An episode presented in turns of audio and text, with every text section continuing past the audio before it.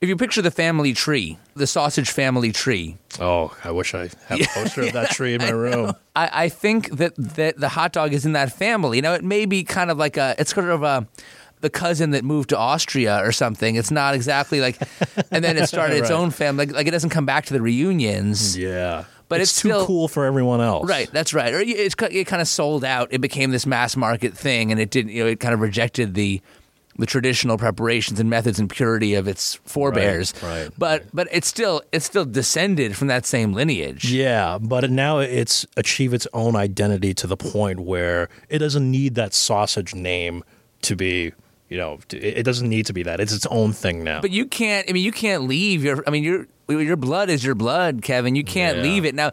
And now the rest of the family, they they're sort of they all stayed together. They're even like inbred. You know, they're like mixing. Well, let- what if we try this sausage and that sausage together? The hot dog doesn't get into that. He's he's off on his own thing. But he's still he can say he's not part of the family anymore. but he still is. Right. Yeah, I'm starting I mean, to you get could say you're not Chinese anymore. right, right, right. But you are. That's true, right? This is all bringing back this, you know, these m- memories are flooding over me about my relationship with my father, and now it's all starting to get a bit depressing here. So, To hear much more of this conversation, check out the Sporkful podcast. It's not for foodies, it's for eaters. Subscribe to the Sporkful in iTunes or wherever you get your podcasts.